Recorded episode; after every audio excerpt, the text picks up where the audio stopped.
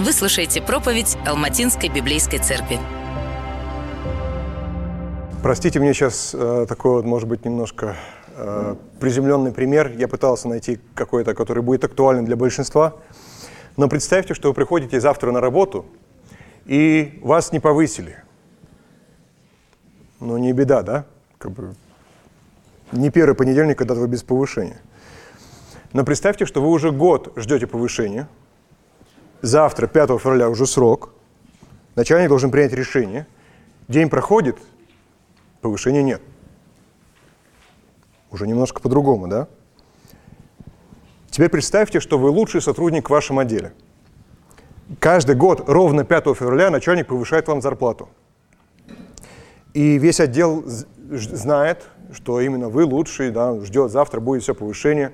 И вот вы приходите, и начальник э, объявляет, что сегодняшнего дня он повышает в должности, но не вас, а вашего коллегу, который работает не так давно, как вы, более ленивый, чем вы. Но так уж вышло, что он племянник начальника. Уже более неприятно. Согласны? У Клайва Стейплза Льюиса есть короткая книжка «Письма Баламута», в которой опытный демон наставляет менее опытного в том, как искушать людей. И в одном из писем он пишет, что люди гневаются не от простой неудачи, а от неудачи, которую воспринимают как несправедливость. Чувство несправедливости основывается на их мнении, что их законные требования не удовлетворены. Чем больше требований к жизни предъявит подопечный под твоим чутким руководством, тем больше он будет ощущать несправедливость, и тем чаще будет он в плохом настроении. Сегодня мы приходим к четвертой заключительной главе э, книги Ионы, и в ней он, если использовать язык Баламота, э, ощущает большую несправедливость и находится в очень плохом настроении. В моей проповеди будет три пункта. Первый – недовольство Ионы, это первые четыре стиха. С 5 по 9 стихи – наглядный урок Бога. И с 10 по 11 – вопрос Бога. Недовольство Ионы с 1 по 4. Наглядный урок Бога с 5 по 9. И вопрос Бога с 10 по 11. Я надеюсь, что после нашего времени в тексте мы с вами увидим, что Бог хочет, чтобы мы также любили, жалеть и прощать людей, как Он. Давайте начнем с недовольства Иона. Его история подходит к концу. И все вопросы, которые у нас возникали на протяжении первых трех глав, будут отвечены. Мы вот-вот узнаем, почему Иона, которого нам было сложно понять местами, ведет себя именно так. В первой главе, когда Бог обратился к Ионе с призывом идти в Ниневию и произнести слово осуждения, мы могли только гадать, почему он ведет себя именно так, как он ведет, почему он э, в ответ на призыв Бога садится на корабль в далекий Таршиш? Почему он спит во время шторма? Почему он предлагает бросить его в воду? Чувств там нет у Ионы. Эмоции, как бы слова описаны скупо. Поэтому мы гадаем, почему. Но какие бы мысли или чувства не обитали в нем в первой главе, во второй главе, он, когда он начал тонуть, ему было страшно. И он говорит, «В горе к Господу я возвал, и ты ответил мне. Изгнан я от глаз твоих, однако я вновь увижу святой храм твой. В нем страх и отчаяние смешиваются с доверием Богу, практически с уверенностью, что несмотря на его грех, Бог все равно спасет его. И завершает он свою молитву в брюхе рыбы словами «А я с хвалебными песнями буду жертвы тебе приносить, что обещал исполню, спасение от Господа». После этого рыба выплевывает его на берег Ниневии. Он встает и отряхивается, и отправляется исполнять данное Богом повеление. Он должен произнести пророчество против Ниневии. И вот он заходит в город, и как только он заходит туда, он начинает ходить по нему и говорить четыре слова. Ну, на русском это семь. Еще 40 дней, и Ниневия будет разрушена. Еще 40 дней, и Ниневия будет разрушена. То есть, что бы ни было во второй главе, у него в сердце. Что-то потерялось, когда рыба выплюнула его в третью главу. Но на его и на наше с вами удивление, ниневитяне каются в их злых грехах и в жестокости. И заканчивается третья глава тем, что Бог видит, что они раскаялись и оставили свое зло и милует их. Как вы думаете, на этот момент какие вы чувства испытывали бы, глядя на все это? Вот сейчас давайте прочитаем наш текст. Но Иона был этим очень недоволен и злился. И он стал молиться Господу. «О Господи, разве не это я говорил, когда еще был дома? Поэтому-то я и бежал в Таршиш. Я же знал, что ты Бог милостивый и милосердный, медленный на гнев и богатый любовью, и не желаешь насылать беду. А теперь, Господи, забери мою жизнь, потому что мне лучше умереть, чем жить». Но Господь ответил, «Стоит ли тебе гневаться?» Божья милость вызывает у нашего героя любопытную реакцию. Недоволен и злился. Почему это? Иона говорит нам, почему он не захотел слушаться Бога и почему он так недоволен и зол. Не потому, что Иона сказал одно, а Бог сделал другое, как будто он дискредитирован как пророк. Не потому, что Бог сказал одно, а потом сделал другое, и он переживает за Божью репутацию. А написано, потому что Бог милостивый, милосердный, медленный на гнев, богатый любовью и не желает наслать беду. Стоп, ты серьезно, Иона? Мы обычно радуемся этим вещам, да? Милостивый, милосердный, медленный гнев, богатый любовью. Что-то тут не так. У меня есть очень хороший друг – мы с ним учились вместе э, в университете, сидели за одной партой, вместе прогуливали пары. И даже после того, как закончили вуз, мы сохранили хорошую дружбу и сохранили традицию видеться раз в месяц. Даже вот так. И, ну, за редким исключением.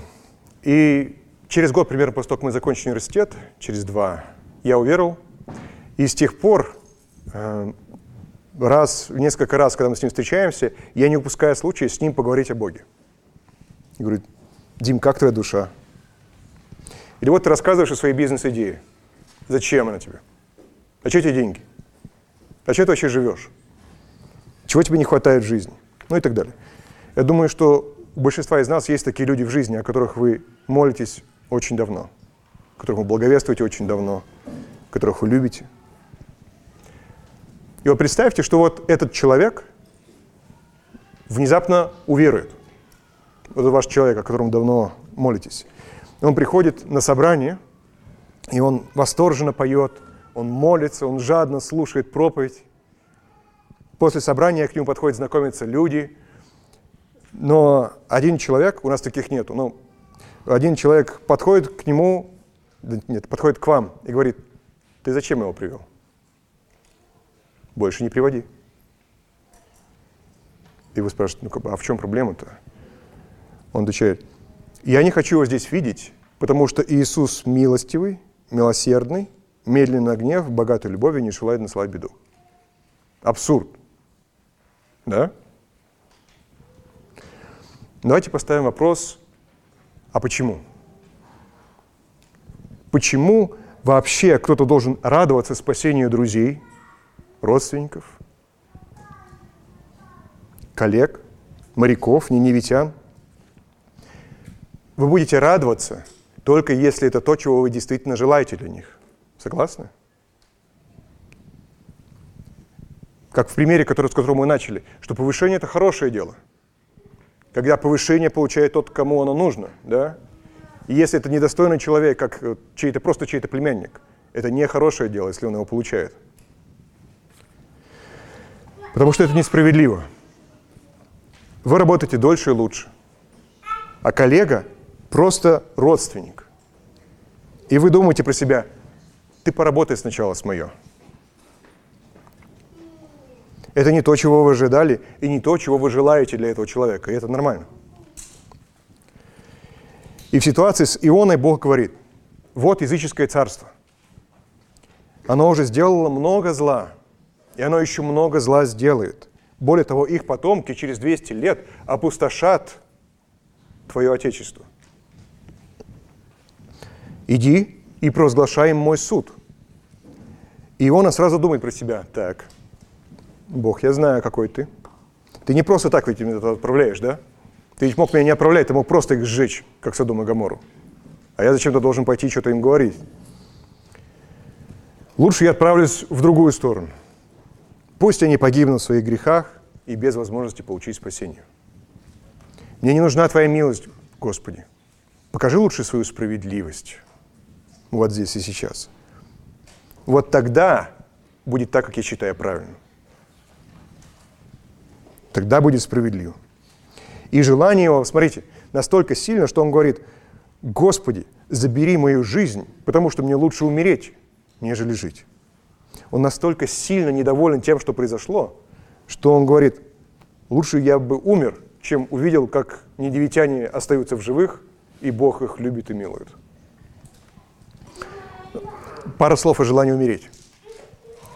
Не знаю, задумывались ли вы об этом, но желание смерти для себя, оно может прийти к нам естественно. Потому что жить тяжело.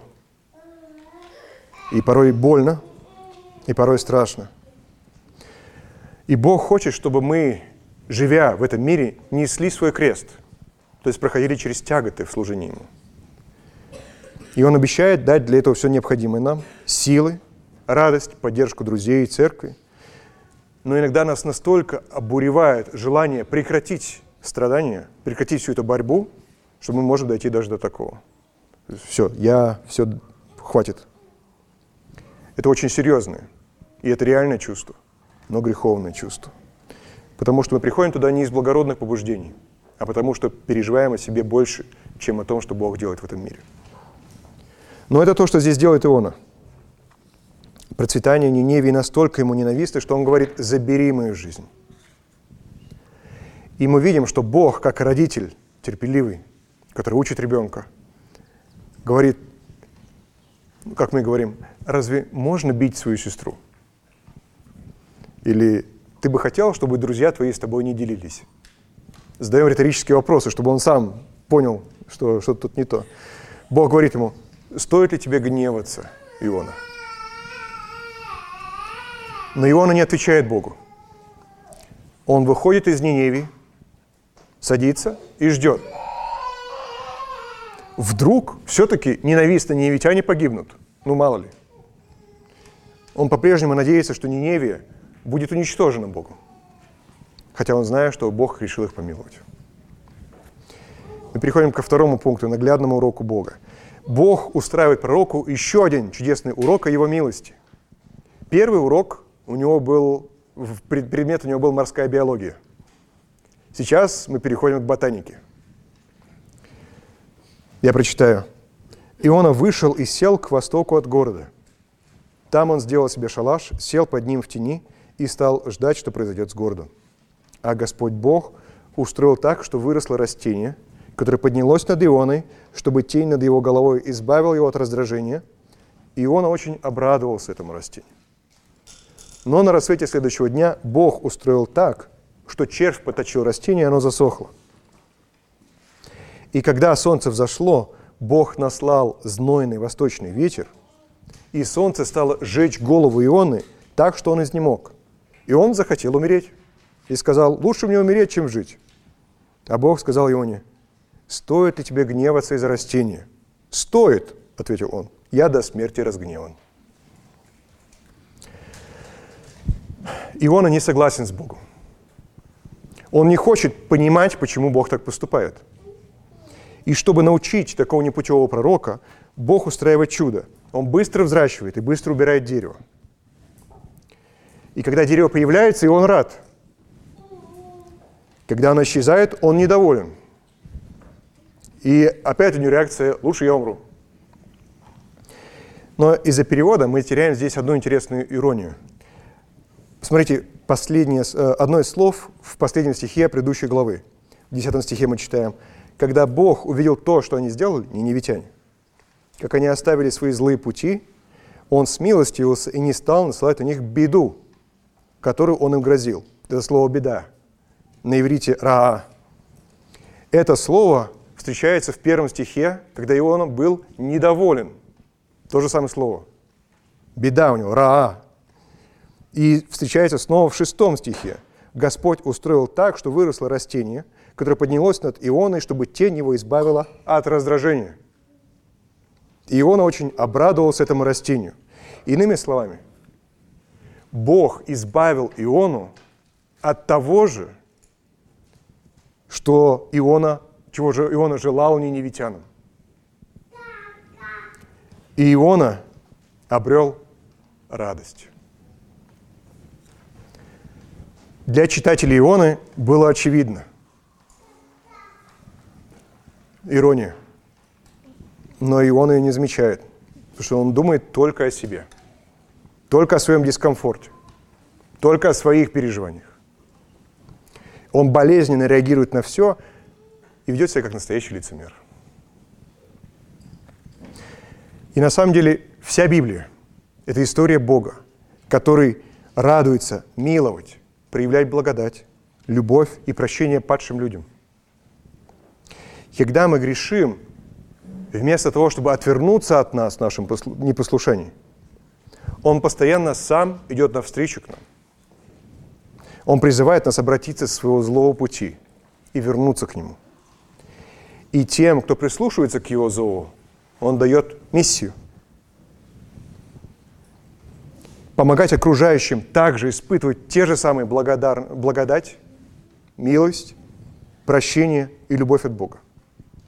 И именно это должен был делать Израиль, когда Бог сказал, вы будете моим царственным священством. Потому что что такое священник? Священник – это тот, кто представляет Бога перед народом и представляет народ перед Богом. Он молится за народ, он служит и да, он молится и служит. Это в проповеди пастора Дениса было. Израиль должен был служить людям вокруг, у которых не было таких отношений с Богом, как у него. Но Иона абсолютно забыл про это поручение. У него нет сострадания к другим народам. Он видит в них не получателей Божьей милости, а как объект Божьего гнева, Божьей справедливости. И он не может представить себе мир, в котором язычники получают ту же самую благодать, что и Израиль. Но почему чувство Ионы так радикально отличается от чувств Бога к людям? Как вообще возможно, что он докатился до этого? И большая часть ответа в том, что он забыл что-то важное. Он забыл, насколько ему самому нужны благодать, милость и прощение. Слова, которые он использует в молитве, когда он говорит «Я знаю, что ты милостивый, милосердный, медленно, гнев, богатой любовью», это почти прямая цитата из 34 главы Исхода, когда Моисей э, просит Бога, покажи мне, какой ты, и Бог проходит перед ним и, и рассказывает ему, я Бог милостивый, милосердный, медленный на гнев и богатый любовью. Но интересный факт. Происходит это сразу же после того, как Израиль сделал себе золотого тельца. То есть Бог полюбил Израиль, когда его не за что было любить. Совершил невероятное количество чудес перед ними, для них. Он спас их от египтян. Он носился с ними в пустыне, пока они капризничали. Они все, все, что они делали в пустыне, капризничали, роптали на него. Он учил их. Он вступил с ними в заветные отношения. А они сказали, вот сейчас сделаем статую, и это наш Бог. Они применяли Бога на статую быка, и Бог их помиловал после такого невероятного, страшного предательства. Бог говорит, я милостив, милосерден, медлен на гнев и богат любовью. Но, к сожалению, Ионе, и не только Ионе, свойственно забывать, что Бог нас любит. И те, кто забывает Божью милость, сами теряют способность проявлять ее к другим. Иисус говорит об этом в притче о немилосердном должнике, Матфея 18. Суть притчи. Царь, э, один человек должен был царю очень много денег, вагон денег, просто большую сумму, которую никогда бы не смог выплатить ему. И он приходит к царю, его приводит к царю, и царь говорит, я прощаю тебе все. Он никогда бы не смог выплатить, и ему прощают все. И выходит этот человек за пределы дворца, встречает того человека, который должен уже ему, и должен ему небольшую сумму денег. И этот человек говорит ему, подожди, я все отдам. И он начинает его душить и говорит, нет. И отдает, бросает его в темницу, пока он не отдаст все. И царь, услышав об этом, говорит, злой раб, весь долг тот я простил тебя, потому что ты упросил меня. Не надлежало ли тебе помиловать товарища твоего, как и я помиловал тебя? И вот к Ионе звучит терпеливый риторический вопрос от Бога. Стоит ли тебе гневаться? На что он отвечает, стоит. Я до смерти разгневан. Иона, неужели ты еще не понял? Или, может быть, ты уже начинаешь понимать, но не хочешь признаться? Но, как бы там ни было, мы приходим к последнему пункту моей проповеди и оставшемуся отрывку, к вопросу от Бога. Я прочитаю. Но Господь сказал, ты сожалеешь о растении, за которым не ухаживал, которое не растил. И оно за ночь выросло и за ночь погибло. Так мне ли не пожалеть великого города Ниневии, где больше 120 тысяч жителей, не знают, где право, где лево, а также много скота. Что здесь Бог говорит? Он говорит, город полон людей, созданных по моему образу и подобию – таких же, как ты. Более того, безнадежно заблудших. Они не знают, где право, где лево, они как дети. А если тебе не жалко людей, там еще и скота очень много. И тебе жалко какое-то неважное растение, оно появилось и исчезло сразу. Он говорит, насколько важнее и ценнее Ниневию. Мне ли не пожалеть ее?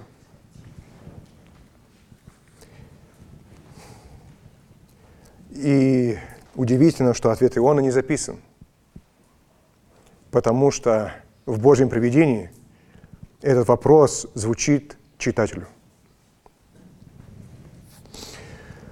Как вы ответите на этот вопрос? Реально ли вы хотите, чтобы Бог любил, прощал всех людей? Русских, казахов, узбеков, те, которые говорят как Шитау, и те, которые говорят как Читав.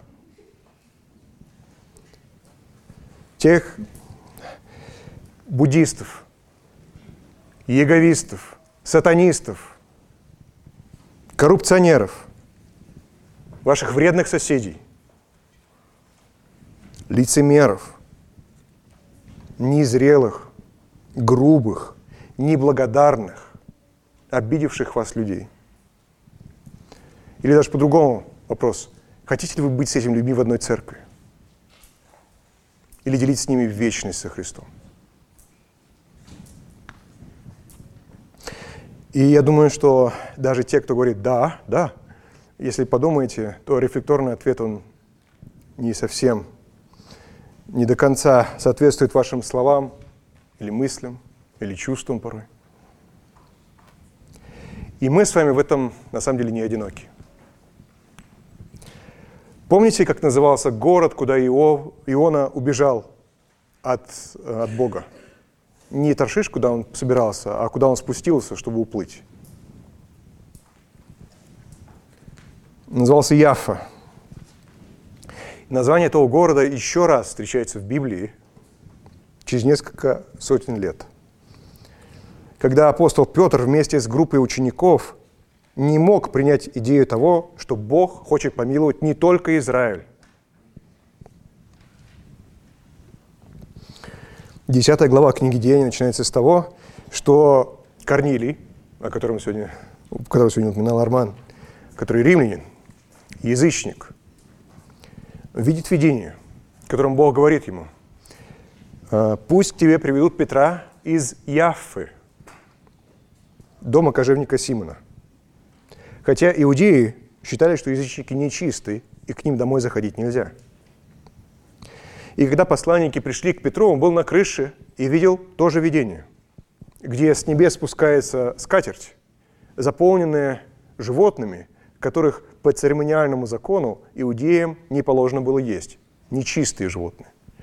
И Бог говорит ему, Петр, закали, ешь. Петр говорит, нет, Господи, я никогда нечистого не ел, я всегда марку держал, я чист. Но Бог говорит, не называй нечистым то, что Бог сделал чистым. И после того, как это видение закончилось, Петр берет несколько братьев из иудеев и идет к Корнилию. я прочитаю остаток истории. Корнилий ответил, четвертого дня в это самое время, в девятом часу, я молился в своем доме, как вдруг передо мной предстал человек в сияющей одежде. «Корнилий», — сказал он, — «твоя молитва услышана, и твои милостыни вспомянуты перед Богом. Пошли людей в Яффу за Симоном, который называют Петром. Он гостит в доме кожевника Симона, два Симона, что у моря. Я сразу послал за тобой, и хорошо, что ты пришел. Сейчас все мы здесь, перед Богом, и хотим выслушать то, что Господь повелел тебе сказать. И Петр говорит, теперь я понимаю, что Бог действительно беспристрастен. И в каждом народе ему угоден тот, кто боится его и поступает по правде. Он послал народу Израиля радостную весть о том, что мы можем иметь мир с Ним через Иисуса Христа, который является Господом всех людей. Вы знаете о тех событиях, которые происходили по всей Иудее, начиная от Галилеи, после крещения, о котором возвещал Иоанн. О том, как Бог помазал Святым Духом и силой Иисуса из Назарета. И Он ходил, совершая добрые дела и исцеляя всех, кто был во власти дьявола, потому что с Ним был Бог. Мы свидетели всему тому, что Иисус сделал в стране иудеев и в Иерусалиме. Его убили, повесив на дереве. Но Бог на третий день воскресил его и дал ему являться людям. Не всему народу, а заранее избранным Богом свидетелям, то есть нам – и мы ели и пили с ним после того, как он воскрес из мертвых. И он повелел проповедовать людям и свидетельствовать о том, что именно он и есть предназначенный Богом судья живых и мертвых. О нем свидетельствуют все пророки, утверждая, что каждый, верующий в него, получает прощение грехов благодаря его имени. И Петр еще говорил это, когда на всех слушавших его весть сошел Святой Дух – и верующие из обрезанных, которые пришли с Петром, были удивлены, что дар Святого Духа излит и на язычников. Потому что они слышали, как те говорили на незнакомых языках, славили Бога, и дальше не принимают крещение. Петр понял, что Бога нельзя приватизировать. Поэтому моя молитва для нас с вами, чтобы мы ответили на этот вопрос. Да, Господи. Я хочу, чтобы ты пожалел. Ты пожалел меня. Как мне не пожалеть других? Да, Господи, прости их. Ты простил меня. Как я могу не прощать остальных? Именно поэтому мы, как церковь, так важно, так высоко ставим миссии. Чтобы далекие от нас люди получили милость от Бога. Именно поэтому у нас сейчас библейская школа посвящена этому. Поэтому сейчас с нами брат Исабек. Через неделю у нас еще и шесть интернов будет еще. Именно поэтому. И поэтому мы можем любить, забывая себя. И прощать даже самые страшные преступления против нас. Кто-то скажет, что это непросто. Это непросто.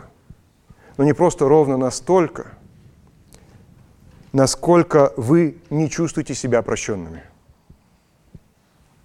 Если вы помните свой грех, если вы знаете свое сердце и знаете свою жизнь по-настоящему, то как взаимодавец вы понимаете, что вам прощен огромный долг, который вы никогда бы и не смогли выплатить сами. Поэтому это весть, нет вести более прекрасной и сладкой, чем это. И вот что скажу в завершение – Если мы можем с вами любить одних людей и не можем любить других, то мы с вами ученики Ионы, а не Христа. И противоядие от этого – помнить, кто мы на самом деле без Него. Не дайте себе зачерстветь в самоправедности, в чувстве подспудном, как Богу со мной повезло. В Господе Христе вы испытали благодать, милость, любовь и прощение. Невероятные. И если вы поняли этот, любой, этот урок, который, через Бог, который Бог через удивительное путешествие Ионы показывает вам, то вы сможете быть щедрыми на любовь ко всем людям, вне зависимости от их моральных устоев, национальности, их пола, их убеждений, их характера и привычек. Наконец, если вы слушали все это, и вы знаете, что вы не во Христе, то я надеюсь, что вы услышали радостную новость. Бог знает, что у вас не все в порядке. Как написано, не может отличить лево от правого. Возможно, вы сами о себе так не думаете, но Бог знает, насколько вы на самом деле потеряны в жизни. И Он милостив и милосерд, и Он не спешит гневаться на вас и очень любит вас. Примите Его любовь и придите к Нему. Давайте помолимся.